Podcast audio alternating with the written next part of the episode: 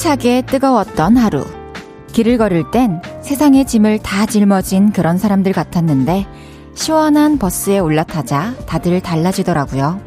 마치 먼 나라에 여행을 온 듯 했습니다.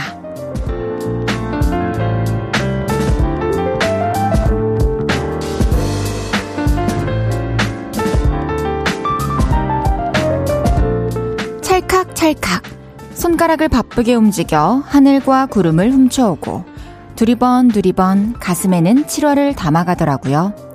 오늘은 낮에도 별이 보이는 듯 햇빛이 닿는 곳마다 반짝이던데 다들 절정이 오려는 듯한 여름을 느끼셨나요? 볼륨을 높여요. 저는 헤이즈입니다.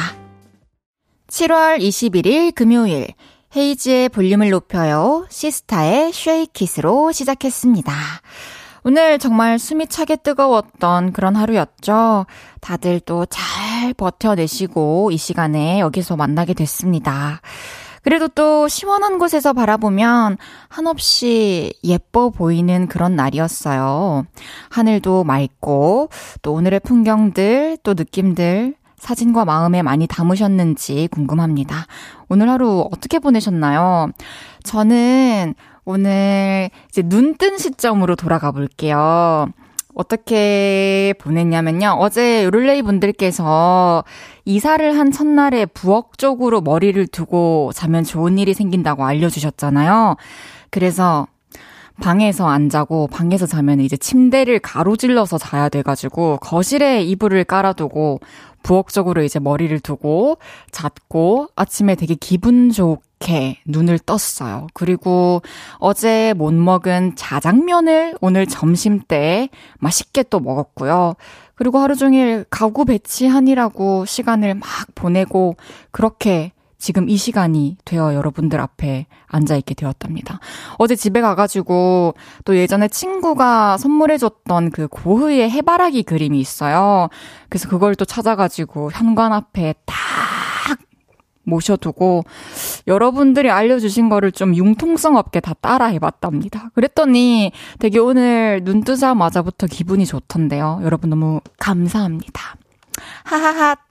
오늘도 여러분의 이야기 많이 들려주시고요. 소개해드리고 선물도 쓱 챙겨드리겠습니다. 서정훈님께서 무진장 뜨거운 하루였던 것 같습니다. 말고는 아무것도 느낄 수 없었어요. 그랬죠. 밖에 또 돌아다니시고 했던 분들은 아, 너무 덥다. 정말 힘들다. 이런 생각들이 하루 종일 가득 차 있었을 것 같아요. 지금부터는 또 시원하게 이 시간 함께 했으면 좋겠습니다. 6730님께서 비 안 오는 건 좋은데 너무 더워서 밖에 못 나가겠어요. 헤이디, 오늘 중복이래요. 삼계탕 먹었어요? 아, 저는 삼계탕은 먹지 않았고요. 어제 집에 가서 12시 넘어서 배가 고파서 치킨을 시켜 먹었거든요. 그래서 오늘 닭 요리를 먹은 걸로 치겠습니다. 여러분들은 다들 또 챙겨 드셨나요? 0625님께서 찰칵찰칵 하늘과 구름을 오늘은 못 훔쳐왔어요. 내일은 비가 온다는데 내일 저는 비 오는 모습을 훔쳐보겠습니다. 해주셨어요. 그쵸. 또 내일 또 비 소식이 있어가지고, 어, 실내에서 비 오는 모습을 다들 훔쳐보셨으면 좋겠어요. 우리 또 외출은 웬만하면 하지 맙시다. 비가 많이 오면.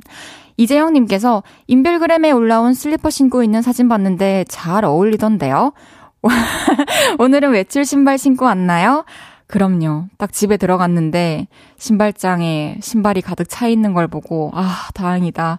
내일은 진짜 외출용 신발을 신고 갈 수 있겠구나 이런 생각을 했답니다. 냉수마찰님께서 이사 후엔 역시 짜장면이지. 근데 탕수육도 드셨나요? 그럼요. 탕수육도 소자로 시켜가지고 오빠랑 같이 맛있게 먹고 군만두도 서비스로 보내주셔가지고 군만두도 먹고 그렇게 잘 먹고 왔습니다. 이렇게 또 오랜만에 제가 어, 오늘 이렇게 이런 거 이런 거 저런 거 저런 거 먹었어요 얘기를 하는 건 또 오랜만인 것 같아요, 그쵸? 든든한 속을 가지고 지금 이 자리에 앉아 있습니다. 헤이지의 볼륨을 높여요. 여러분의 사연과 신청곡 기다리고 있습니다. 오늘 하루는 어땠는지, 주말엔 어떤 계획이 있는지 알려주세요. 샵8910 단문 50원, 장문 100원 들고요. 인터넷 콩과 마이케이는 무료로 이용하실 수 있습니다. 볼륨을 높여요 홈페이지에 사연 남겨주셔도 됩니다. 광고 듣고 올게요. 필요했죠. 내가 그곳이 돼줄게요. 사랑이 필요한가요? 그 사랑이 되어줄게요. 헤이지의 볼륨을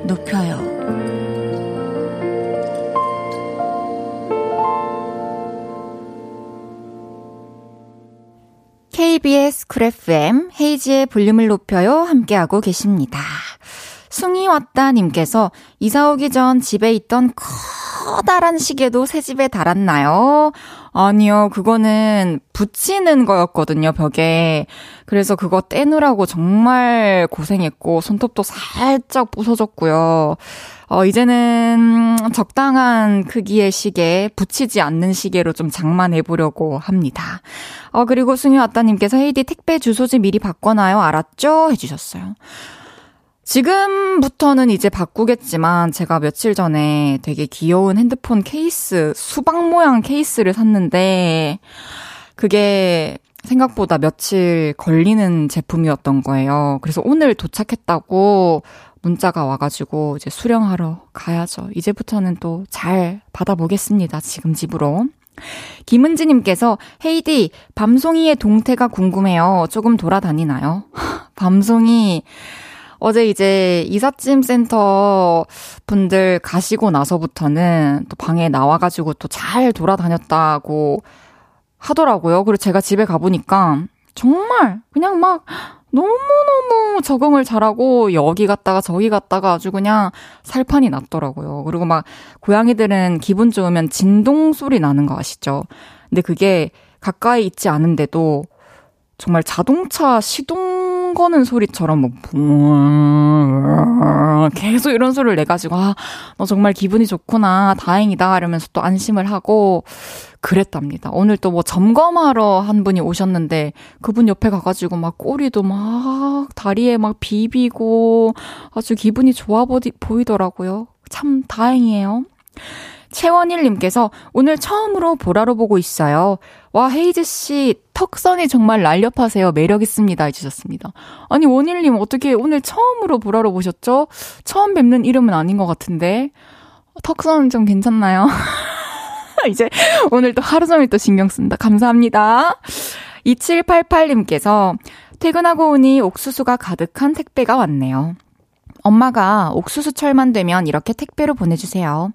더운 날 땀 흘리며 수확해서 보내셨을 텐데 요즘 부쩍 외롭다 생각했는데 저에겐 무한한 사랑을 베푸는 엄마가 있었네요. 엄마 사랑해요.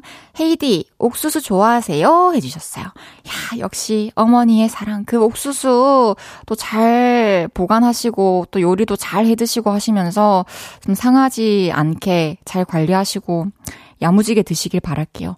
저도 옥수수 참 좋아하죠. 옥수수가 들어간 음식, 그리고 옥수수 맛이 나는 음식, 저 다 좋아합니다. 엄마 사랑해요 하니까 생각나는데, 이제 이번 주 일요일에, 아니죠, 토요일에, 어, 노래 추천해 드리는 코너에서 제가 어머니, 아버지 생각하면서 여러분들께 노래 추천해 드릴 거거든요. 그러니까 토요일 꼭 볼륨을 높이라 들어주세요. 어머니, 아버지 사랑합니다. 띵동! 볼륨에서 모임을 갖습니다. 오늘도 모임의 테마를 알려드릴 건데요. 이건 나다 싶으시면 문자 주세요.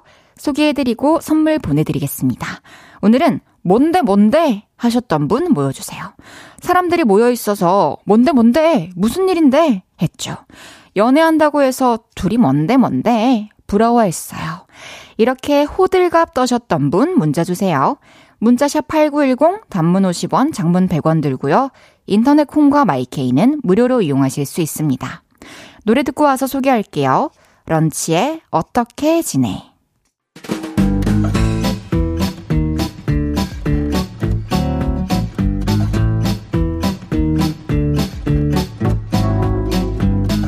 뭐 때문에 저러나 궁금하셨던 분들이 많으시네요. 자자, 줄 맞춰서 서주세요. 앞으로 나란히.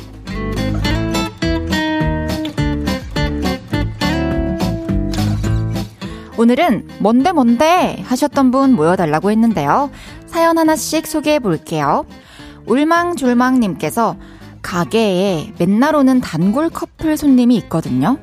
근데 여자분이 오늘 다른 남자분이랑 오신 거 있죠? 뭔데 뭔데? 남친이랑 헤어진 거야? 엄청 궁금했지만 결국 묻지 못했답니다. 헉, 뭔데 뭔데? 진짜 궁금하죠. 이럴 때 궁금하죠. 뭔가 기류가 정말 친구 사이 그 이상인 것 같았나요? 아, 하지만 오늘 또 그 궁금증을 가슴 속에 묻었기 때문에 앞으로도 그 손님은 계속 오실 겁니다. 잘하셨습니다.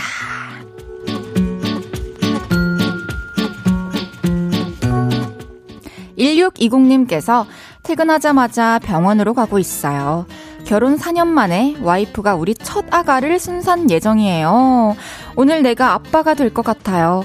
뭔데 뭔데 나 설레 해주셨어요. 어, 뭔데 뭔데 진짜 너무 축하드리잖아요. 오늘 또 잘 순산하시고 또 내일 좋은 소식을 저희에게 알려주셨으면 좋겠습니다. 기다리고 있을게요. 너무 축하드려요.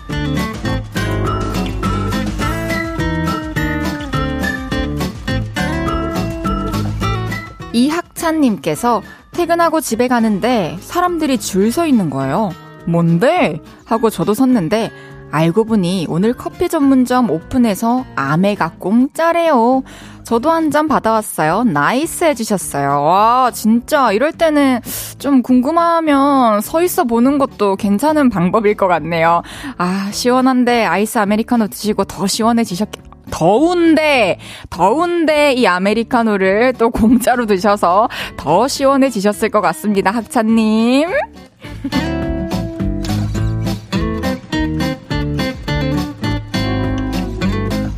8540님께서 아내가 저녁에 호들갑을 떠내요. 뭔데 뭔데? 하고 가보니 계란 후라이 하는데 쌍란이 나왔다고 하네요. 오늘은 행운이 오려나 봐요. 헤이디가 읽어주실까요? 그럼요. 어, 이 쌍란 한 번 나오면 그 판에서는 계속 쌍란이 또 줄줄이 나오는 경우가 있더라고요. 또 미리 행운이 다가올 것을 축하드립니다.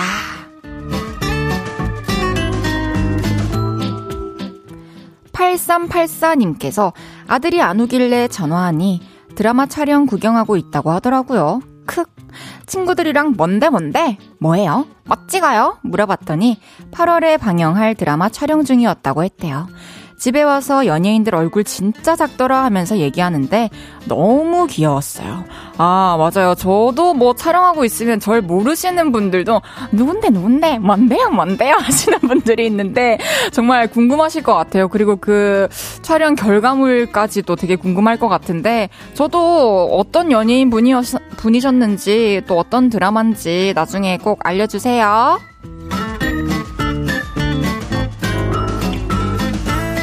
이외에도 동생이 악! 소리를 질러서 뭔데 뭔데 하고 가봤더니 문지방에 발을 찌은 거였다는 오치즈님.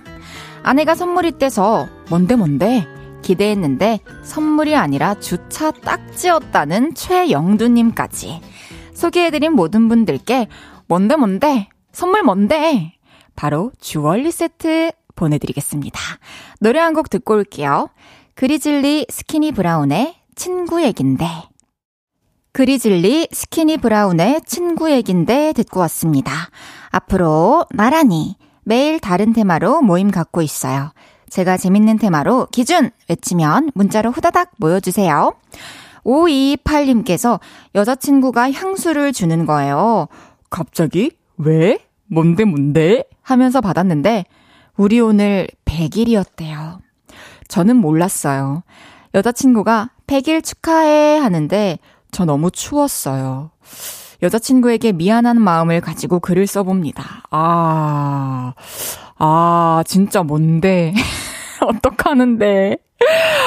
아, 이 순간 얼마나 등골이 이렇게 서늘해졌을까요?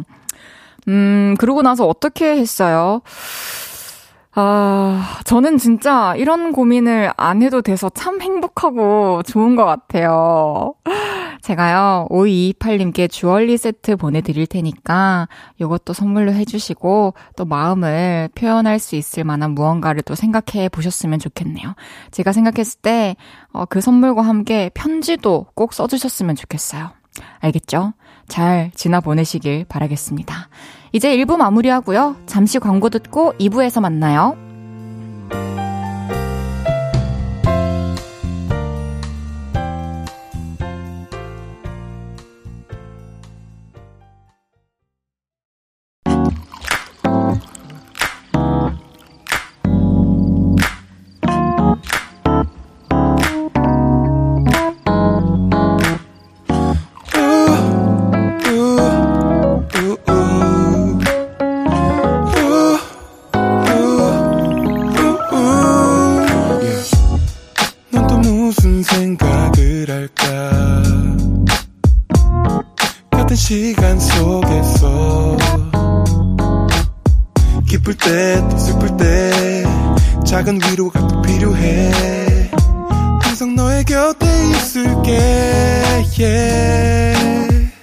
헤이지의 볼륨을 높여요.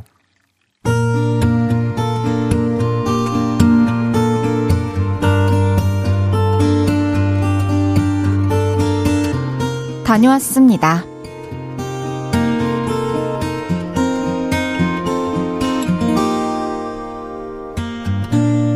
우리 아버지는 전라도 분이시긴 한데요.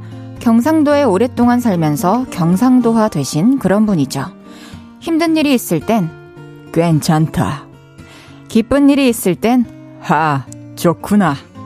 선물을 드렸을 땐, 뭐 이런 걸 사왔냐. 이렇게 얘기하시는 분이죠. 일 때문에 타 지역에 나와 있던 저는 일주일에 한두 번 정도 연락을 드리는데요. 그때마다 아버지는 꼭 이러십니다. 뭘 연락을 하냐? 우리는 잘 있다. 일 봐라. 그런데 얼마 전에 일이 바빠서 연락을 못 드린 적이 있습니다. 그래서 한 열흘 만에 전화를 걸었는데요. 받지를 않으시는 겁니다.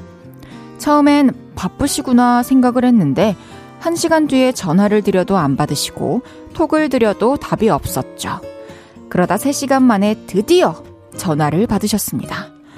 여보세요. 누구세요? 아버지, 저예요, 현이요. 아, 그분이시구나. 아, 뭐예요, 아버지? 제 이름 안 떴어요? 하도 연락이 없어서 번호 지웠다. 연락도 잘 안 하는 사람 번호를 뭐 다로 저장하냐? 죄송해요. 아, 지난주에 바빴어요. 아, 내가 아직 수신 거부는 배우지 못해서 그것은 못했다. 서운하신 걸 그렇게 티내시더라고요. 죄송하긴 했는데 솔직히 좀 귀여웠습니다. 처음 보는 모습이었거든요. 아버지, 삐치셨어요? 에이, 왜 그래요? 음, 나 그런 사람 아니다. 알았어요. 아버지 그런 사람 아니에요. 매일 연락 드릴게요. 그럴 필요 없다. 끊자. 그렇게 통화가 마무리됐죠. 그런데 그러고 한 이틀 또 너무 바빠서 연락을 못 드렸는데요. 연락이 왔습니다. 아버지, 저예요. 아, 연락 못 드렸어요. 죄송해요. 받는구나. 그럼 끊자. 에? 끊자고요? 왜요? 아, 고장이 났나 해서 걸었다. 확인됐으니 끊자. 웃기면서도 눈물이 고이더라고요. 그래서 월차를 내고 포항에 갔죠. 아버지, 좋았어요. 아, 왜 왔냐? 떨어져라, 귀찮다. 말씀은 이렇게 하시는데, 반가워하시는 얼굴을 저는 다 봤습니다. 진짜로 수억짜리 선물을 사드리는 것보다 연락 자주 드리고 얼굴 자주 보여드리는 게 더 큰 효도인 것 같아요. 아닌가요? 못 사드려봐서 모르겠네요. 아무튼, 우리 모두 효도합시다. 전화드리는 거 힘든 일 아니잖아요.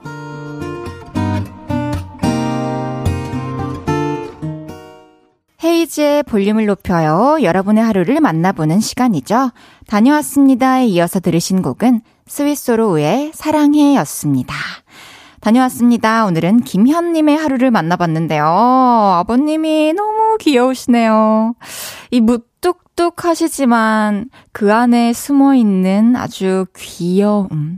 근데 우리가 그 무뚝뚝하다고 생각하는 모든 분들의 내면에는 또 이런 귀여운 순간들이, 귀여운 모습들이 다 있는 것 같아요. 상황에 따라 언제 어떻게 발현되느냐, 그것의 차이이지 다들 귀여움을 품고 살아가는 것 같습니다.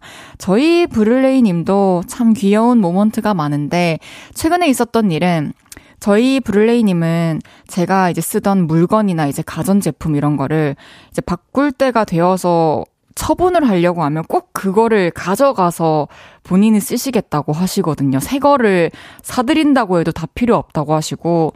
그래서 제가 하, 한 거의 한 6, 7년 전인가? 나 혼자 산다 나왔을 때 쓰던 그 2인 쇼파가 있어요. 그걸 지금까지 계속 쓰고 계시다가 제가 이제 이사하면서 작업 공간에 있던 작은 소파만 가지고 오고 그냥 큰 소파는 좀 처분을 해야겠다 말씀드렸더니 그거를 이제 또 아버지께서 마산으로 보내달라고 하시는 거예요. 하, 그 공간이 안 될 것 같은데 하면서 이제 보내드렸는데 사진을 보니까 베란다를 나갈 수가 없게 다 막아 놨더라고요. 그래서 아, 아빠 이거 베란다를 못 나갈 것 같은데 괜찮아요? 했더니 그런 것쯤은 상관없다. 집이 훤하다. 이렇게 탁 답장이 와가지고 아 귀엽고 사랑스럽고 참 그런 마음이 들더라고요. 정말 정말 사랑합니다. 소파 잘 쓰시길 바랄게요. 진짜 또 생각해보면은 일하면서 바쁘다고, 뭐 이거저거 하느라고 바쁘다고 연락 못 드리는 경우도 많은데 매일매일 우리 찾아뵙진 못하더라도 전화 드리고 목소리는 또 들려드립시다. 그것이 또 효도의 시작인 것 같습니다. 미루지 말고 오늘 밤이라도 당장 연락 드리세요, 다들. 사연 주신 김현님께는 선물 보내드리겠습니다. 송명근님께서 헤이디, 전라도 사투리는 영 바이네 해주셨어요. 맞죠? 미안해요. 하면서도 이건 아닌데, 이거 뭔데, 뭔데 하면서 했답니다. 박준성님께서 부모님들은 친데레 되시면서 아닌 척 하시면서도 자식 온다고 하면 좋아하는 음식이거나 일찌감치 도착지에 도착해서 기다리는 것 같아서 괜시리 울컥거리게 돼요. 그쵸. 뭐, 괜찮다, 괜찮다. 오지 마라, 오지 마라 하시는 게 정말 괜찮아서라기보다는 또 우리 자식들을 배려해서 그러시는 것 같아요. 하지만 그 누구를 만나도 그 어떤 좋은 일이 있어도 우리 보는 것만큼 부모님께 기쁜 일이 있겠습니까? 승희 왔다님께서 저는 연락 안 드리면 무응답으로 아버지가 카드 정지시켜요. 그래서 매일 연락드려요. 이거 왠지 철없는데? 어, 그래요. 잘했어요. 카드가 아니더라도 매일매일 연락드려야죠. 맞죠? 박수지님께서 결혼하기 전에는 집 밖이든 집 안에서든 매일매일 아빠한테 전화가 왔었는데 사연 듣고 이제는 제가 매일매일 아빠 엄마한테 전화해야겠다는 생각이 들었어요. 아빠 엄마 미안하고 너무 사랑해요 해주셨어요. 그쵸. 어렸을 때는 항상 우리는 아버지 어머니의 보호 아래서 이렇게 안전하게 지냈는데, 우리도 이제는 아버지 어머니 건강하게 잘 계신지 매일매일 확인해야죠. 저도 저녁에 아버지한테 전화 드렸을 때 안 받으면은, 진짜 밤새도록 불편하거든요. 그래서 아침에 딱, 아, 아빠 어제 일찍 잤다. 이렇게 연락이 오면은 되게 마음이 편하고 그렇답니다. 이게 또 습관이 되면은 매일매일 연락드리는 게 쉬운 일이 될 거예요, 여러분. 자, 다녀왔습니다. 하루 일과를 마치고 돌아온 여러분의 이야기 풀어놔주세요. 볼륨을 높여요 홈페이지에 남겨주셔도 좋고요. 지금 바로 문자로 주셔도 됩니다. 문자샵 8910 단문 50원, 장문 100원 들고요. 인터넷 콩과 마이케이는 무료로 이용하실 수 있습니다. 노래 듣고 올게요. 최정윤의 Dance With Me Baby. 최정윤의 Dance With Me Baby 듣고 왔고요. 아, 오늘따라 또 더 브를레이님의 목소리가 듣고 싶은 그리고 효녀가 되려고 늘 노력하는 DJ 헤이즈의 볼륨을 높여요. 생방송 보이는 라디오로 함께하고 계십니다. 볼륨을 높여라. 아빠! 어, 너무 좋아요. 이렇게 들을 수 있어서. 2597님께서 헤이디 누나 저 초5 학생인데요. 방학 시작하고 가족과 제주도 왔어요. 오늘 가족이랑 맛있는 흑돼지 먹고 숙소로 돌아가고 있어요. 오늘 바다에서 가족하고 모래에 그림도 그렸어요. 헤이디 누나 열심히 듣고 있어요. 오늘 제주도 첫날 헤이디 누나 덕분에 잘 마무리할게요. 내일도 바다 가려고요. 헤이디 누나 사랑해요 해주셨어요. 뭐 이렇게 어, 지금 뭐 하고 있는지 막 소식 전하면서 중간중간 헤이디에 대한 사랑하는 마음도 이렇게 보내주셔서 감사드리고요. 와, 얼마나 기다렸던 방학이에요. 그쵸? 열심히 한 학기 동안 공부했으니까 재밌게 가족분들이랑 시간 보내시길 바라겠습니다. 몇 박 며칠 가신 거예요? 부러워요. 또 재밌는 일 생기면은 사진도 보내주시고 또 자랑도 해주세요. 7058님께서 헤이디 그거 알아요? 울망졸망 똘망똘망 반복으로 두 번 발음하기 힘들대요. 한번 해보세요. 울망졸망 똘망똘망 얼만점만 똥만 놈만 음, 정말이군요. 3152님께서 여기 대전엔 비가 쏟아졌어요. 지금은 가을이 오는 것 같은 시원한 바람이 붑니다. 오늘은 회사 일 처리하느라 힘들었는데 헤이디님 목소리에 피곤이 풀리네요 해주셨어요. 오늘도 또 비도 쏟아지는데 고생 많으셨고요. 어, 남은 하루는 편안하게 보내봅시다. 알겠죠? 10시까지 또 제가 함께 해드릴게요. 그럼 캐시의 썸머 듣고 오겠습니다.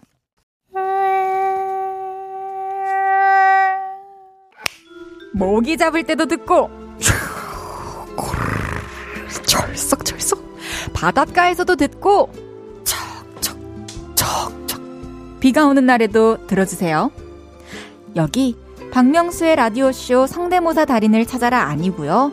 셀프 효과음에 진심인 DJ 헤이지의 볼륨을 높여요입니다. 매일 저녁 8시에 만나요. KBS 쿨 FM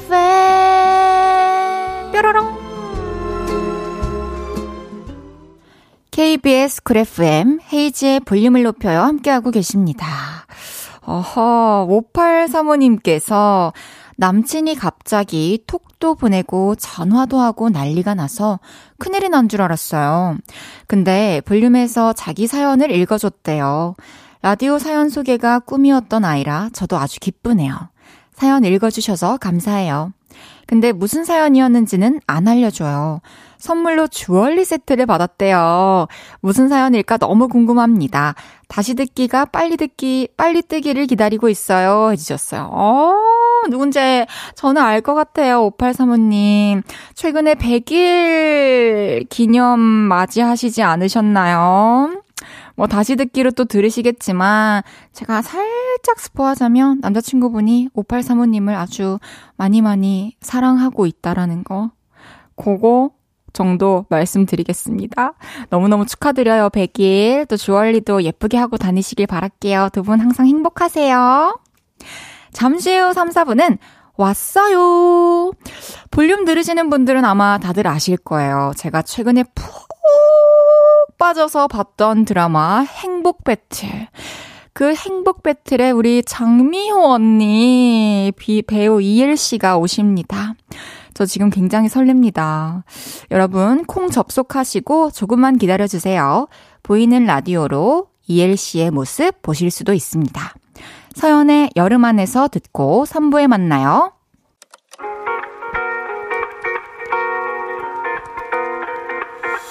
매일 밤 내게 발베개를 해주며 우린 라디오를 듣고 내 매일 저녁마다 넌 잠긴 목소리로 말했다 5분만 더 듣고 있을게. 5분만 더 듣고 있을게. 5분만 더 듣고 있을게. 다시 볼륨을 높이네 헤이즈의 볼륨을 높여요. 헤이즈의 볼륨을 높여요. 3부 시작했습니다. 최윤정님께서 방금 방송하시는 거 직접 보고 돌아가는 길이에요. KBS 앞에 지나가다가 처음으로 그 스튜디오 앞에 들렀는데 마침 헤이즈님 방송이라 좋았네요. 해주셨어요. 그렇군요. 제가 8시부터 10시까지 이곳에서 볼륨을 높여야 하고 있다라는 걸 오늘 알게 되신 건가요? 오늘 이렇게 알게 되셨으니까 앞으로 또 함께 해주시고 시간 될 때 잠깐 잠깐 들려주세요. 박민아님께서 8시 라디오는 처음 들어봐요. 남편이랑 오늘 피자 먹기로 했었는데 급 야근을 하게 돼서 저 혼자 쾌사디아 시켜 먹으면서 듣고 있어요. 목소리가 좋아요. 자주 듣고 싶네요. 해주셨습니다. 아, 미나님 오늘이 처음 볼륨을 듣는 날인데 그날이 바로 오늘이라니 우리 미나님이 아주 복을 받으셨습니다. 왜냐하면요. 금요일은 왔어요. 아주 우아함이 넘쳐 흐르는 배우죠. 이엘 씨와 함께 하거든요. 제가 광고 듣고 이엘님 모셔보겠습니다.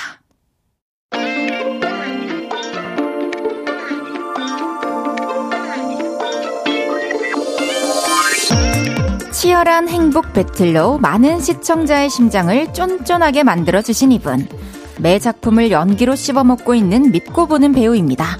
당신은 누구시죠? 행복 배틀 끝내고 찐 행복 누리고 있는 이엘이 왔어요. 어디야?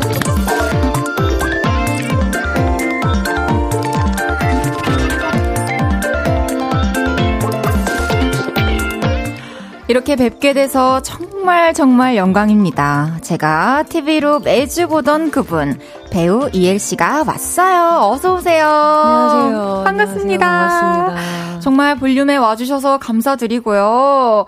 라디오 출연이 되게 오랜만이시잖아요, 그죠? 그쵸. 어, 지금 보라로 보고 계신 우리 요를레이 분들을 위해서 귀엽고 우아한 인사를 한번 다시 부탁드려도 될까요? 저기 카메라 정면에 있는 카메라 봐주시면 되거든요. 귀엽고 우아하게 있는 그대로지.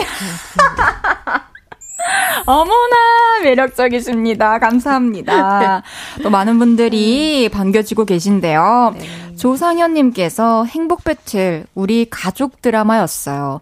누가 어. 범인일까? 무슨 이유일까? 궁금해하면서 끝까지 시청했었어요. 그렇죠. 감사합니다. 많은 분들이 아마 음. 하, 진짜 다음 화를 아주 힘든 마음으로 기다렸을 것 같아요. 한번 보고 나면 그 다음 화를 안 보고 지나칠 수 없는 그런 드라마였잖아요. 저도 그랬어요. 저도. 네. 수요일에서 목요일, 수요일 밤에서 목요일 되는 게 이렇게 느리다고를 아. 그쵸. 이렇게 시간이 안 가나 하면서 제 방송을 기다려봤, 기다렸었어요. 저도. 정말 음. 드라마 보면서 계속 제가 마음속으로 생각했던 게, 아, 너무 감정적으로 힘드시겠다. 아. 너무 고, 고생 많으셨겠다 생각했는데, 이제 끝났으니까 또 말씀드릴 수 있죠. 진짜 고생 많으셨습니다. 감사합니다. 제가 어제 이사를 했는데도 새벽에 또 마지막 화까지 보고 왔습니다. 어, 이사 하시자마자 케이블은 연결을 하셨... 다 했죠. 아. 동시에. 네. 빠르다. 홍경미님께서 행복 배틀 정말 저도 재밌게 봤는데 너무너무 반갑네요. 기대돼요. 해주셨어요. 감사합니다. 첫첫첫 청취자님께서 어머나 이엘님 팬이에요. 우리 엄마도 팬이에요. 보라 같이 봐야겠어요. 해주셨습니다. 아, 어머님까지. 음, 그러니까요. 네. 온 가족이 팬이죠. 냉수마찰님께서 이엘님 단발머리가 참 잘 어울리시는 것 같아요. 단발머리 잘 어울리기 힘든데 해주셨어요. 어떤 머리든 다 잘 어울리시죠, 사실. 아이, 그렇지 않습니다. 저는 그냥 제가 하고 싶으면 하는 거지 뭐 그런 걸 생각을 잘 안 해가지고. 어, 그렇군요. 네. 그 그게 이제 뭘 해도 다 잘 어울린다는. 그냥. 그냥. 네, 감사합니다. 어, 행복은 음. 내 마음 안에님께서 이엘님 헤이디가 행복 배틀 시작한 지 얼마 안 됐을 때부터 이 드라마 재밌다고 홍보했었는데 알고 계셨나요? 우리 헤이디가 자극적인 드라마 좋아하거든요 해주셨는데. 네, 아, 정말 몰랐어요. 어. 그래서 이거 대본 보고 이거를 이제 지금 안 거예요. 그렇군요. 네, 제가 이걸 미리 좀 알았다면 아닙니다. 좀, 네, 뭐 감사 인사라도 드렸어야 했는데. 오늘이라도 이렇게 또 제가 애청자였다라는 걸 알려드릴 수 있어서 참 다행입니다. 네, 저희 시청률의 0.1% 정도는 기여해 주시지 않으셨을까라는 했습니다. 감사 인사를 다시 한번 감사합니다. 네. 모히또에서 몰디브 한잔님께서는 이엘님 지금은 쉬는 중인가요? 아니면 벌써 다음 드라마 준비 중이세요? 요즘 어떤 행복 누리고 계신가요? 해주셨어요. 요즘의 행복은 정말 아침에 눈 떠서 잠들기 전까지 아무것도 아, 안 하는 아, 시간을? 보내고 있는 게 요즘에 제 행복인 것 같아요. 진짜 고양이들 챙기는 일 말고는 가끔 밥 먹기 뭐이 정도. 밥을 네. 가끔 드시는 건가요? 안 움직이니까 배가 이렇게 아, 크게 고프질 않더라고요. 그래서 누워서 계속 밀린 유튜브, 아유, 너튜브. 너튜브.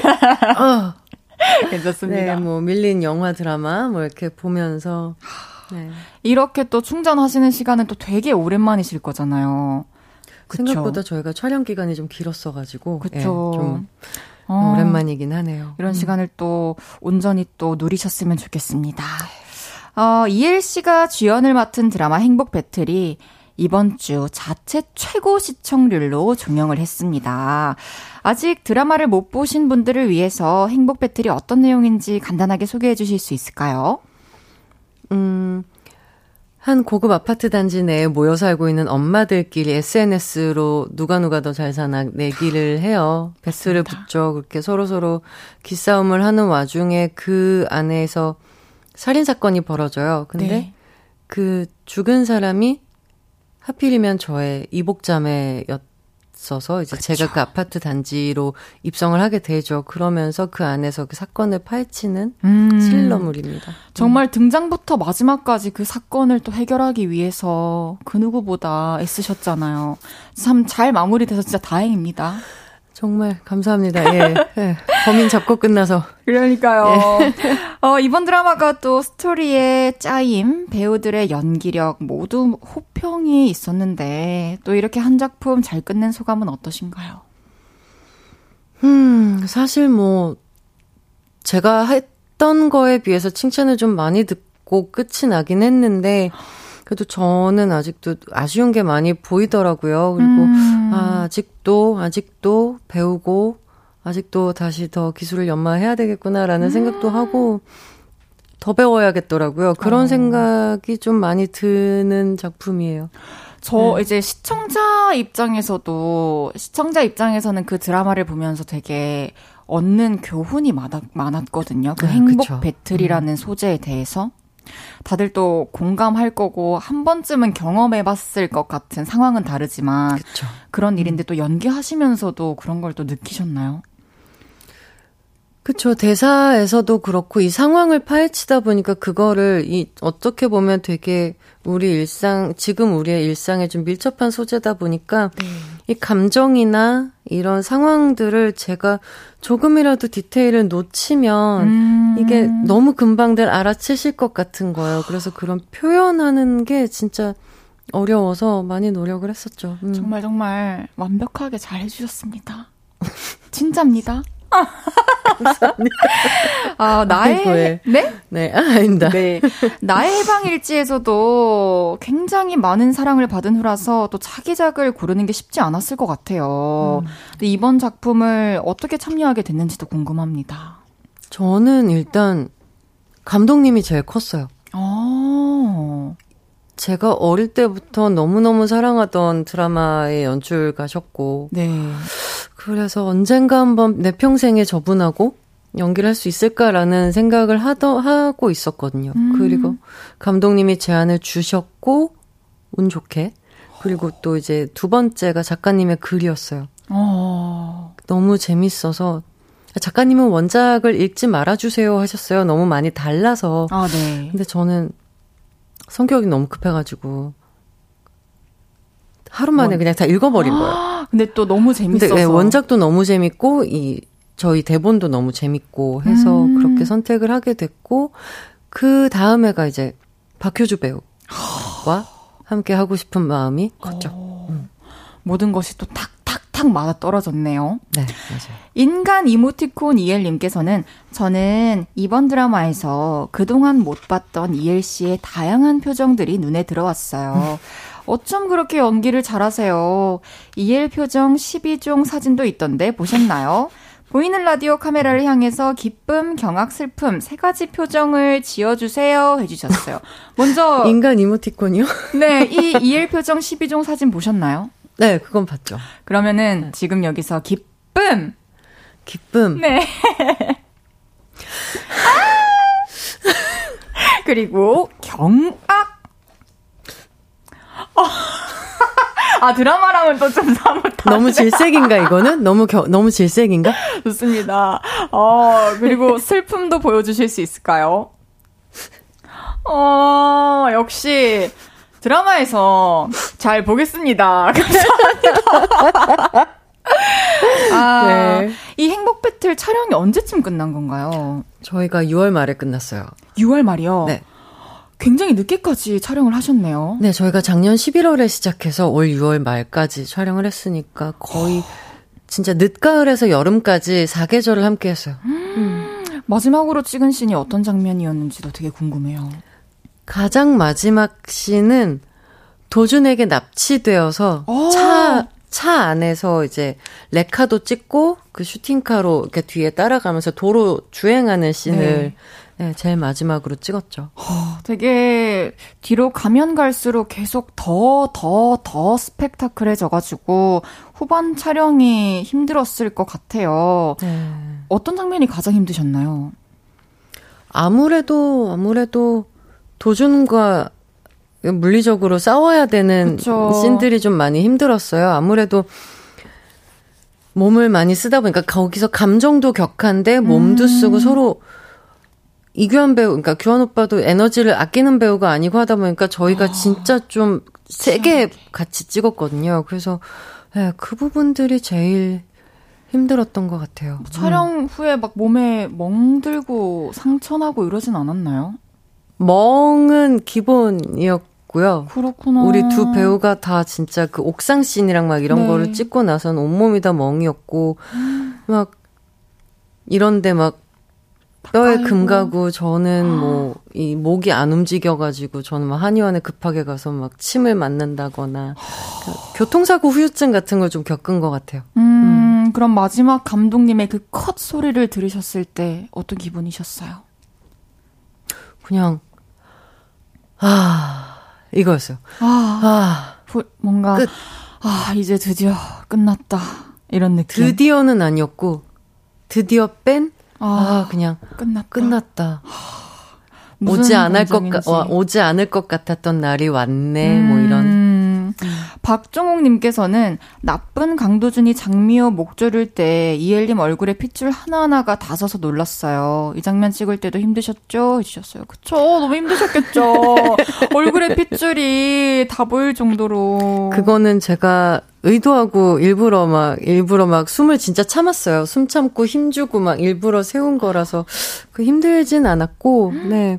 또 재밌었어요. 모니터를 보고 아, 그래. 실제로 이렇게 목이 졸리면 이런 얼굴이 나오지라는 생각을 하면서, 아, 잘했어. 막. 잘했어. 자화자찬 한번 하고. 네, 자화자찬 계속 하셔도 됩니다, 정말. 햄복는 배틀님께서, 이엘님, 진서연님, 박효준님, 차혜련님, 우정원님, 다섯 분 다 작품에서는 한따까리 하시는데, 실제 성격은 귀요미 순둥이라고 들었어요. 이 중에 최강 귀요미는 누구? 또 최고 순둥이는 누군가요? 어, 진짜 궁금하네요. 귀요미는 우정원 배우를 주고 싶고요. 아, 정말요? 네. 귀요미? 네. 그리고 순둥이는 박효주? 아, 아마 왠지 그럴 것 같아. 그분은 또 매치가 되네요, 효주님은. 홍경미님께서 도준 역할 맡으신 규환님하고는 사이는 좋으신 거 맞죠? 혹시나 해서요. 아이, 그럼요. 너무너무 친하답니다. 걱정 마세요. 정말 다행입니다. 이제 과몰입 그만하도록 하겠습니다. 네네. 계속해서 이엘 씨에게 궁금한 것들, 또 부탁하고 싶은 것들도 보내주시고요. 문자 샵8910 단문 50원, 장문 100원 듭니다. 인터넷 콩과 마이케이는 무료로 이용하실 수 있습니다. 노래 듣고 올게요. 나의 해방일지 OST죠. 홍이삭, 알 것도 같아. 홍이삭의 알 것도 같아 듣고 왔습니다. 많은 분들이 그러셨을 것 같은데 우리 이엘님도 음악을 들으시면서 삼포에서의 추억들이 떠오른다고 해주셨어요, 그쵸? 잠깐 삼포 향이 난 것 같기도 어, 해요. 그것도 진짜 음악의 힘인 것 같습니다. 맞아요. 1010님께서 이엘님 도깨비 삼신할매 역대부터 팬이었어요. 나의 해방일지 그리고 행복 배틀까지 다 대박 나셔서 저도 너무 행복합니다. 저 요즘 나의 해방일지 다시 정주행 중이에요. 정말 이 나의 해방일지는 여러 번 보시는 분들이 굉장히 많더라고요. 맞아요. 저 음. 9784님께서 저 나의 해방일지 연미정 역할 덕분에 이엘님 팬 됐어요. 연미정은 사랑입니다 해주셨어요. 많은 분들 마음속에 아직까지 살고 있어요. 9784님 죄송한데 저는 기정이었어요. 어? 아, 요거를 아, 정정을 할까 말까 되게 고민했는데. 잘해주셨습니다. 네. 근데 또 시간이 좀 지나서. 그러니까요. 그쵸? 이름을 듣고 계시다면, 네, 다시 기정이로 네, 다시 기억을 바꿔주세요. 순간 머뭇하셨어요, 그렇죠? 네.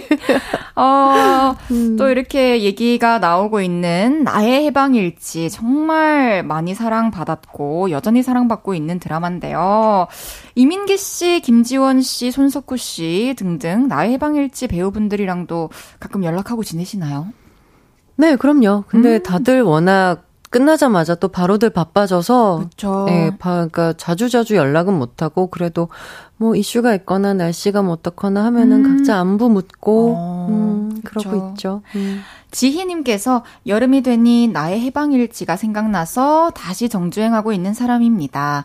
시청자는 좋은 작품이 있으면 보고 또 보는데 이엘님은 어떠세요? 내가 출연했던 작품을 다시 찾아보신 적도 있나요? 어, 궁금하네요. 여태까지는 왜 그래도 저 스스로 혼자 네. 아, 이 회에 이 회차에 뭐 이 씬 하나 정도는 잘했으니까 뭐 그것만 잠깐 찾아볼까였어요. 아. 근데 저도 해방일지부터는 조금 계속 좀 거의 BGM 틀어놓듯이 계속 전 회차를 계속 틀어놓고 집안일을 하다가 뭐 제가 좋아하는 장면이 있으면 가서 또 다가가서 보기도 하고 그렇군요. 그러고 있더라고요. 음, 너무 좋았어요, 저도. 정말 음. 정말 기분이 볼 때마다 또 남달라질 것 같아요. 감정이. 맞아요. 그렇죠. 음. 그리고 또 요를레이엘님께서 이엘님 평소에 자주 듣는 노래나 볼륨에서 같이 듣고 싶은 노래 있으면 알려주세요 하셔서 음. 추천곡 두 곡을 미리 받아봤는데요. 골라주신 곡들을 들으면서 이야기 나눠보겠습니다. 이엘님의 첫 번째 추천곡입니다.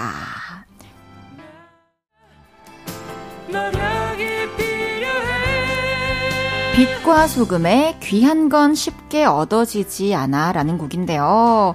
이 곡 추천해주신 걸 보고 또, 아, 되게 저도 좋아하는 곡이어서 네. 음악 취향이 좀 통할 것 같다라는 느낌이 들었는데, 어떤 이유로 추천해 주셨는지, 이 곡이 어떤 곡인지 들어볼 수 있을까요?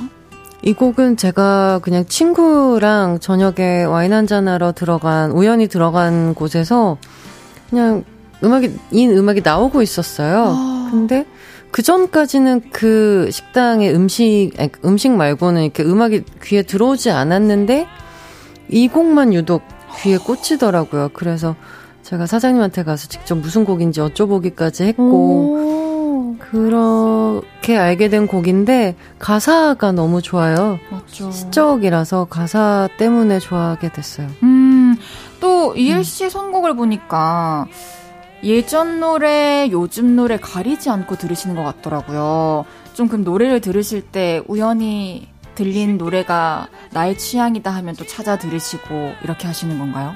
네, 왜 그런 어플들 많았잖아요. 노래 찾아주는 들려주면 노래 찾아주는 그걸로 맞아요. 찾아 듣는 거 되게 좋아했었고 음. 네 좀 좋아 그러니까 좋은 음악이 들리면 좀 가서 여쭤보는 편이에요. 어. 음.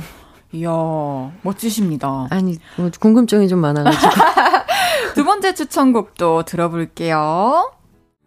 허혜경의 집으로 가는 길이라는 노래입니다. 저도 이 곡을 좋아하고 또 제가 허혜경 씨를 워낙에 좋아해서 이렇게 볼륨에 노래도 추천해드리고 게스트로 또 모셔본 적도 있거든요. 아, 네. 이엘 씨도 허혜경 씨를 좋아하시나요? 네, 저도 허혜경 씨 목소리를 되게 좋아하는 팬이고, 음. 근데 저희 엄마가 어느 날 방송을 한 2회차까지 보시다간가 저한테 갑자기 허혜경이란 가수가 너네 OST를 불렀어. 그래서 너무 좋아하는 거예요. 그래서 엄마 이 가수 너무 좋아해. 그러더라고요. 그래서 아 그래 엄마도 허혜경 씨를 알아 그랬더니 어나 너무 좋아하지 그러더라고요. 그래서 이거는 엄마가 들어 가, 저를 보면서 이 노래를 들었으면 좋겠다는 마음에 추천을 해봤습니다. 그렇군요. 이 곡도 이엘님께서 어떤 메시지를 담고 있는 곡인지 좀 요를레이 분들께 추천 소개해 주실 수 있을까요? 어, 저는 이 곡이 뭐 메시지보다도 저는 가사와 뭐 멜로디 이런 거 분위기. 어, 이 노래가 나올 때마다 미호가 굉장히 뭔가 큰 감정을 느끼고 난 다음이었어요. 그래가지고 그 정리하는 마음이라던가 아니면 집에서 혼자 좀 이렇게 외롭게 있는 저 미호의 모습이라던가 이런 데 많이 깔리던 곡이어서 음. 네, 이 곡에 대한 애착은 또 남다르죠. 음. 그렇군요. 여기서 또 3부 마무리하고요. 잠시 광고 듣고 와서 또 얘기 나눠보겠습니다.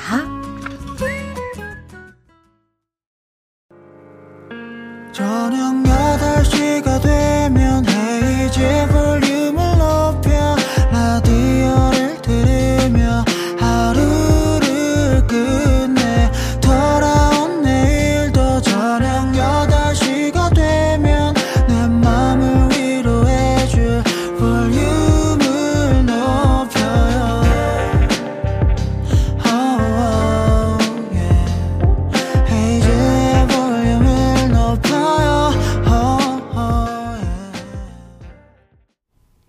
볼륨을 높여요. 4부 시작했고요. 오늘 볼륨에 오신 손님 누구시죠?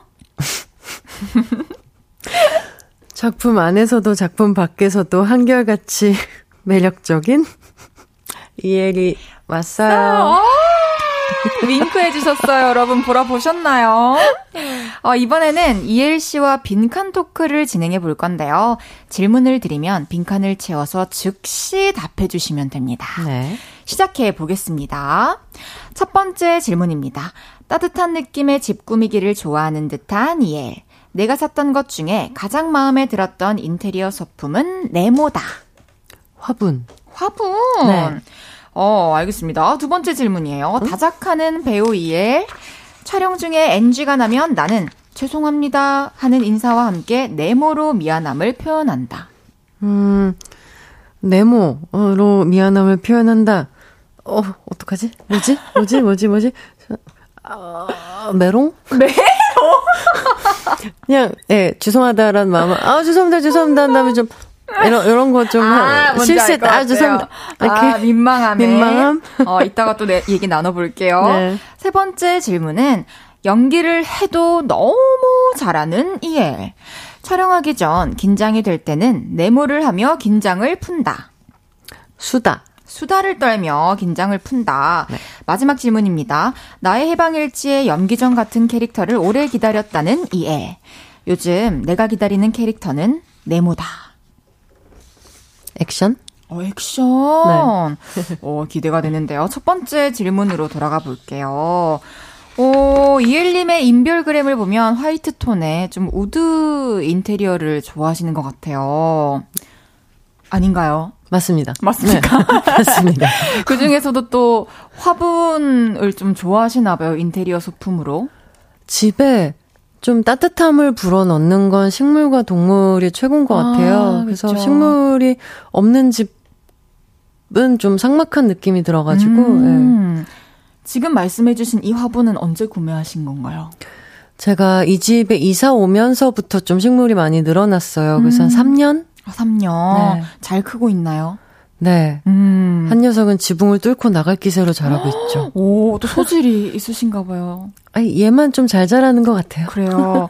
아니, 반려묘가 아까도 얘기 나눴지만 세 마리가 있어요. 네네. 그러면 집에 좀 고양이 용품도 많이 있는 건가요? 많았다가 얼마 전에 다 치웠어요. 다 치우고 좀 간소하게 애들이 좀 더 뛰어다닐 수 있는 공간을 좀 더 만들고 싶어서 그렇죠. 짐을 웬만하면 다 치우고 뭐 캣타워 이런 것도 하나만 놓고 음. 8310님께서 어떤 식물이에요? 키우기 쉬운 거 하나만 추천해 주세요. 맞아요. 식물 키우는 게 또 쉽지가 않아서. 저희 집 몬스테라가 몬스테라. 네. 바닥에서 천장까지 자라서 지금 천장에 고리를 매달아서 이렇게 다 연결을 해줬을 정도로 잘 자랐어요. 연결을요? 네. 천장을 타고 자라요, 지금 몬스테라가. 와, 그럼 계속 그대로 두실 건가요? 어디까지 그쵸? 자라는지? 일단은. 저희도 궁금해지네요. 무럭무럭 도 잘 자랐으면 좋겠습니다. 네, 가, 가끔씩 소식 전하겠습니다. 알겠습니다. 두 번째 질문이었어요. 촬영 중에 NG가 나면 죄송합니다 하는 인사와 함께 메롱으로 미안함을 표현한다. 이게 표현이 이제 메롱이지만 뭔지 알 것 같아요. 혀를 이렇게 내밀면서 네, 네. 음, 죄송합니다. 이렇게 사실 NG를 낸다는 것 자체가 좀 되게 민망하잖아요. 음. 준비 덜, 덜 해온 것 같고 조금 숙제 안 해온 느낌처럼 막 아. 그래가지고 일단 저는 메롱도 갑자기 생각나서 얘기를 한 거긴 한데 일단 죄송합니다 한 200번 하는 것 같아요. 아, 죄송합니다. 그래요? 죄송합니다. 왠지 연기를 또 워낙에 잘하시기 때문에 NG가 많이 없을 것 같은데. 아니에요, 저 NG 많이 내요. 정말요? 그럼 행복 배틀 할 때 가장 NG가 많이 났던 씬 기억나시나요? 가장 NG가 많이 났던 씬은 따로 생각이 나는 건 없는데 네. 후반부로 갈수록 아무래도 체력이 좀 떨어지니까 음. 이게 집중력이 떨어지더라고요. 그래서 자꾸 뭘 놓쳐요. 대사 잃어버리고 잊어버리고 음. 그래가지고 죄송합니다를 많이 했고 그 전에는 이제 저희 여자 배우들끼리 모이면 네. 그렇게 웃겨요. 아. 그래서 웃음 참느라고 조금 힘들었던 기억이 있어요. 또 행복했던 촬영 현장이었군요. 네네, 그럼요. 어, 세 번째 질문이었습니다. 연기하기 전에 긴장이 될 때는 수다를 떨면서 긴장을 푼다. 음. 이거 괜찮은 방법인 것 같아요. 그 긴장하고 있는 주제에 대해서 좀 벗어나는?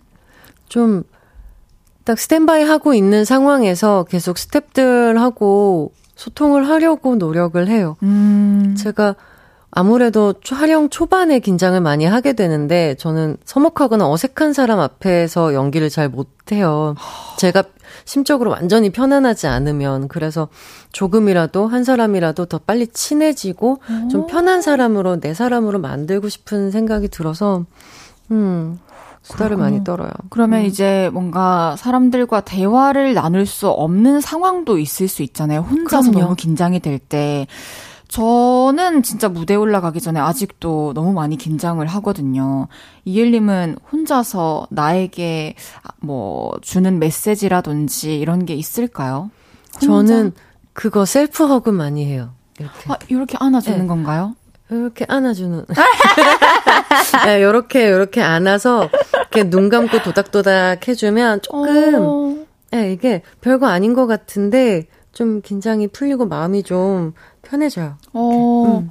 한번 저도 심호흡 해볼게요. 좀 하면서 이렇게 음. 도닥도닥 해주면 좋아요. 알겠습니다. 음. 영화 야차 같은 액션물을 찍을 때는 사실 더 긴장이 될 것 같아요. 뭔가 또 격하다 보니까. 어떠셨어요? 그게 이런 행복 배틀 같이 감정적으로나 대사에서 NG가 날 것 같은 긴장감은 이게 되게 스트레스로 오는데 아... 저런 액션에서의 오는 긴장감은 제 제가 되게 아드레날린이 솟는다고 해야 되나요? 체질이시군요. 네. 오. 어.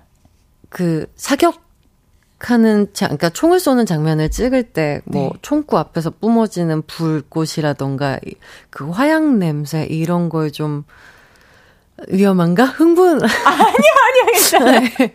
그런 걸 좋아해요. 오. 몸 쓰는 것도 워낙 좋아하고 해서 워낙 재밌게 했었어요. 그때. 그렇군요. 음. 어, 마지막 질문에서도 요즘에 내가 기다리는 캐릭터는 액션이다라고 해주셨는데, 어, 그러면 이제 차기작을 또 선택하실 때 액션 위주로 좀 보실 것 같으세요? 그럼요. 아니, 이거는 요즘이라기보다는 네. 기정이 같은 좀 사람 사는 이야기 할 수 있는 캐릭터와 액션을 하는 액션이 필요로 하는 캐릭터 네. 그거 이 두 가지는 거의 연기를 시작하면서 늘 하고 싶었던 오. 것 같아요. 음.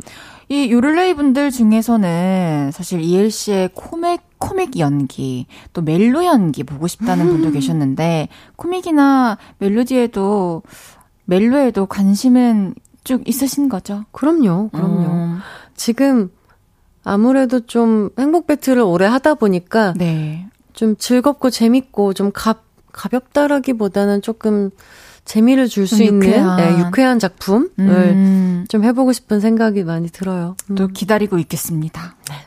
9392님께서 언니는 여배우님들과의 케미가 좋으신 것 같아요.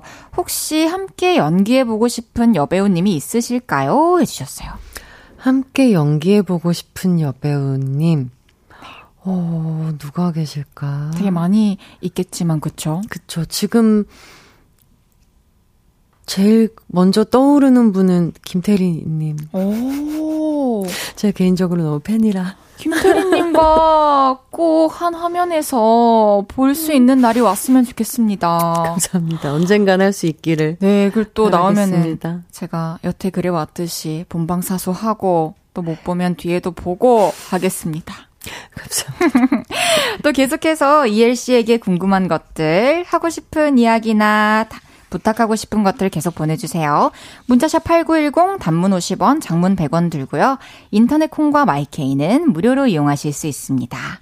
행복 배틀 OST죠. 허혜경의 집으로 가는 길 듣고 오겠습니다. 허혜경의 집으로 가는 길 듣고 왔습니다. 어, 많은 분들의 문자 소개해 드릴게요. 이엘의 L은 엘프의 줄임말인가? 님께서. 센스 있으시다. 네. 이엘 언니, 어제 드라마 마지막 회였는데, 누구랑 본방 사수 하셨어요? 그동안 고생했다는 연락, 제일 먼저 보낸 사람은 누구였어요? 해주셨습니다. 음, 어제, 감사하게도, 강도준님께서. 와! 막방 자리를 만들어주셨어요. 오! 파티룸을 이렇게 섭외를 하셔서 배우들 다 같이 고생했는데 다 같이 방송 보고 얘기 나누자고 해서 저희 배우들 다 같이 모여서 강두진 씨가요? 네. 그동안 미안해 미안하셨나 보다. 아, 미안하셔서 아. 그러셨나. 네. 아, 진짜 네. 되게 기분 좋은 소식이네요. 네, 맞아요. 어, 신유승님께서 이엘님 성격이 장미호 성격과 닮았나요? 해주셨어요. 아니요, 저는 기정이에요. 아, 정말요? 네, 미호처럼 그렇게 차분하지도 않고 조용하지도 않고 좀, 예. 네. 그러면 좀 불의를 봤을 때는 어떻게 하시는 편인 것 같으세요? 부들부들 떨죠. 못 아, 참죠. 이렇게 막 차분하게 하나하나 단계 단계 천천히 다 파헤칠 수 있는 성격보다는. 네, 저는 일단 가서 대문부터 발로 차고 나와! 너 이런, 맞잖아! 이렇게. 이런 성격이라서. 아, 증거를 모으기도 전에. 네, 네. 어, 저도 다짜고짜 성격. 저도 그런 성격입니다. 네. 사실 그러기 쉽지 않죠. 그쵸. 네. 6350님께서 저도 이엘님처럼 나의 해방일지 덕후인데요. 이엘님이 음. 꼽는 나의 해방일지 명장면은 뭔가요? 해주셨어요. 저는 기정이의 명장면으로 보자면 저는 그 조태훈 씨한테 스트레이트로 고백하는 장면을 오. 되게 좋아해요. 저는 일상 그러니까 제 삶에선 없는 일이라. 아. 네. 실제로는 좀 좋아하는 사람이 생기면은 어떤 편이세요? 좀 소갈이 하는 편이지 그렇게 스트레이트로 가서 저랑 연애하실래요는 못해요. 네. 반전입니다. 네, 네, 그거는 진짜 어려운 일인데, 음. 네, 그래서 기정이의 용기가 너무 멋있어서 그렇군요. 좋아하는 장면이에요. 음. 박민정님께서는 와 역시 배우님 보라 화면에서 광이 납니다. 그러니까요 번쩍번쩍합니다. 그래서 여쭤봅니다. 스킨케어 루틴 알려주세요 해주셨어요. 여기 조명이 되게 좋아서. 아니 저랑 저랑 똑같은 점. 루틴은 잘 없고요. 음. 그냥 자극적이지 않은 화장품 쓰면서 네. 먹는 걸 좀 깨끗하게 먹으려고 노력을 해요. 사실 음. 피부를 케어하는 데 있어서 음식이 또 가장 중요하긴 하죠. 네, 또.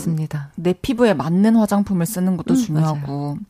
이엘 저엘 기다려 님께서 음.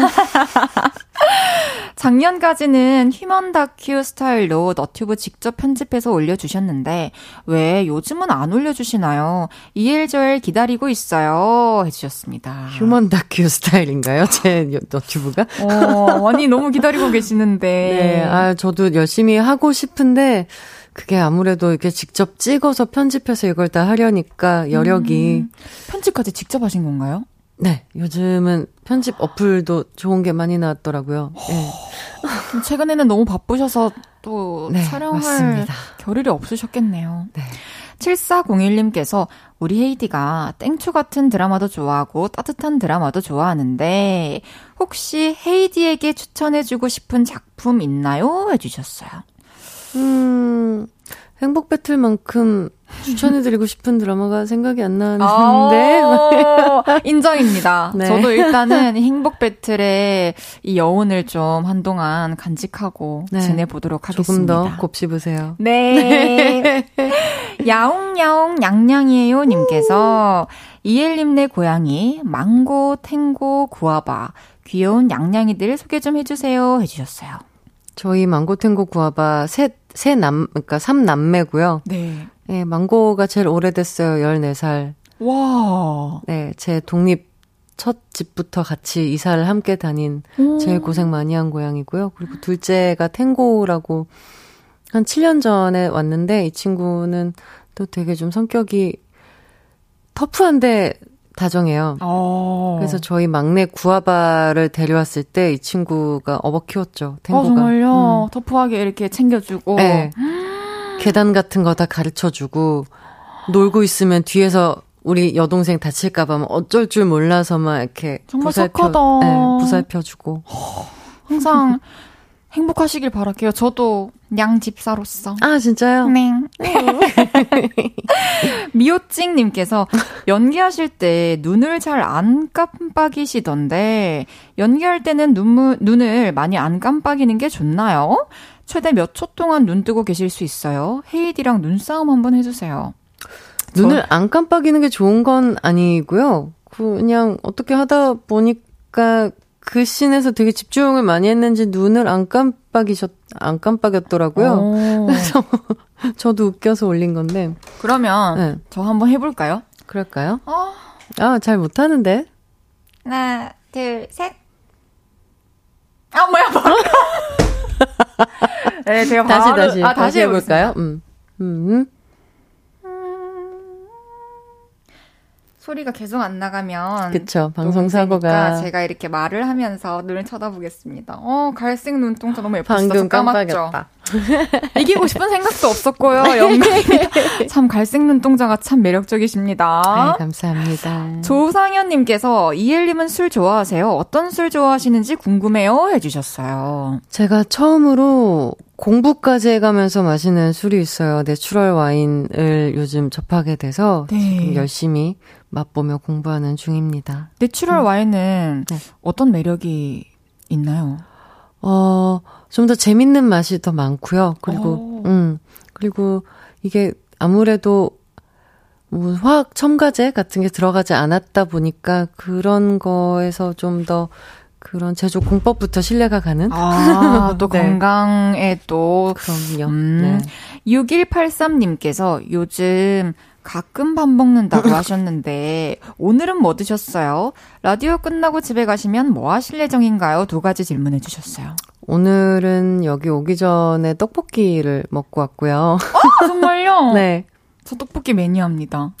그럼 어. 첫, 첫 끼를? 아니요, 첫 끼는 집에서 간단하게 국수를 아, 먹었고. 드시고. 어떠, 어쩌다 보니까 오늘 분식데이였네요. 음. 그렇군요. 오늘은 라디오 끝나고 집에 가서 엄마가 찐감자를 해놓으셔가지고. 감자를 드실 거군요. 네, 감자 먹으러 집에 갈 거예요. 그럼 뭐 소금에 찍어 드시나요? 설탕에 찍어 드시나요? 하나 둘 셋 해볼까요? 하나, 하나 둘, 셋. 소금. 설탕. 아, 알겠습니다. 아쉽네요. 아쉬워해 주셔서 감사드리고요. 정말, 정말 아쉬운 시간이 왔어요. 이제 벌써 이엘님을 보내드릴 시간이 왔습니다. 오늘 함께한 한 시간 어떠셨나요? 저 안 가고 옆에서 말 안 하고 보고 있으면 안 돼요? 구경하면 안 돼요? 그래도 되죠.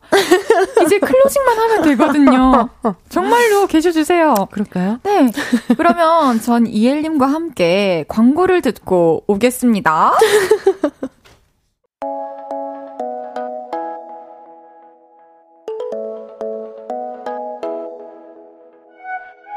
헤이지의 볼륨을 높여요에서 준비한 선물입니다. 사무용 가구 수컴퍼니에서 통풍이 되는 체이드 의자 에브리바드 엑센코리아에서 배럴백 블루투스 스피커 연예인 안경 전문 브랜드 버킷리스트에서 세련된 안경 아름다움을 만드는 오엘라 주얼리에서 주얼리 세트 톡톡톡 예뻐지는 톡스앤필에서 썬블록. 아름다운 비주얼 아비주에서 뷰티 상품권. 천연 화장품 봉프레에서 모바일 상품권. 아름다움을 만드는 우신 화장품에서 엔드뷰티 온라인 상품권. 비만 하나만 20년 365MC에서 허파고리 레깅스. 160년 전통의 마루코메에서 콩고기와 미소 된장 세트 반려동물 영양제 38.5에서 고양이 면역 영양제 초유 한 스푼을 드립니다.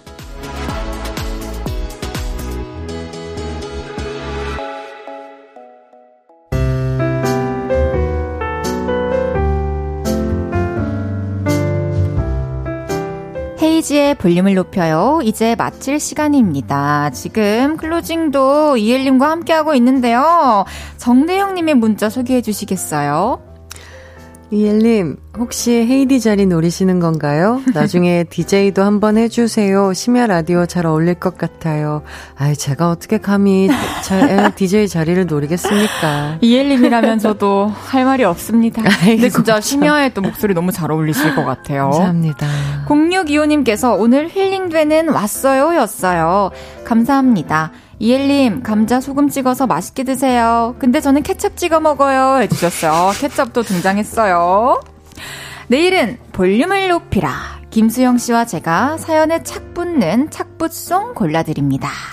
음악이 필요한 순간들 있으시면 볼륨 홈페이지에 미리 사연 보내주세요. 목리의 술자리 들으면서 인사드리겠습니다. 볼륨을 높여요. 지금까지 헤이즈 이엘이었습니다. 여러분, 사랑합니다. 사랑합니다.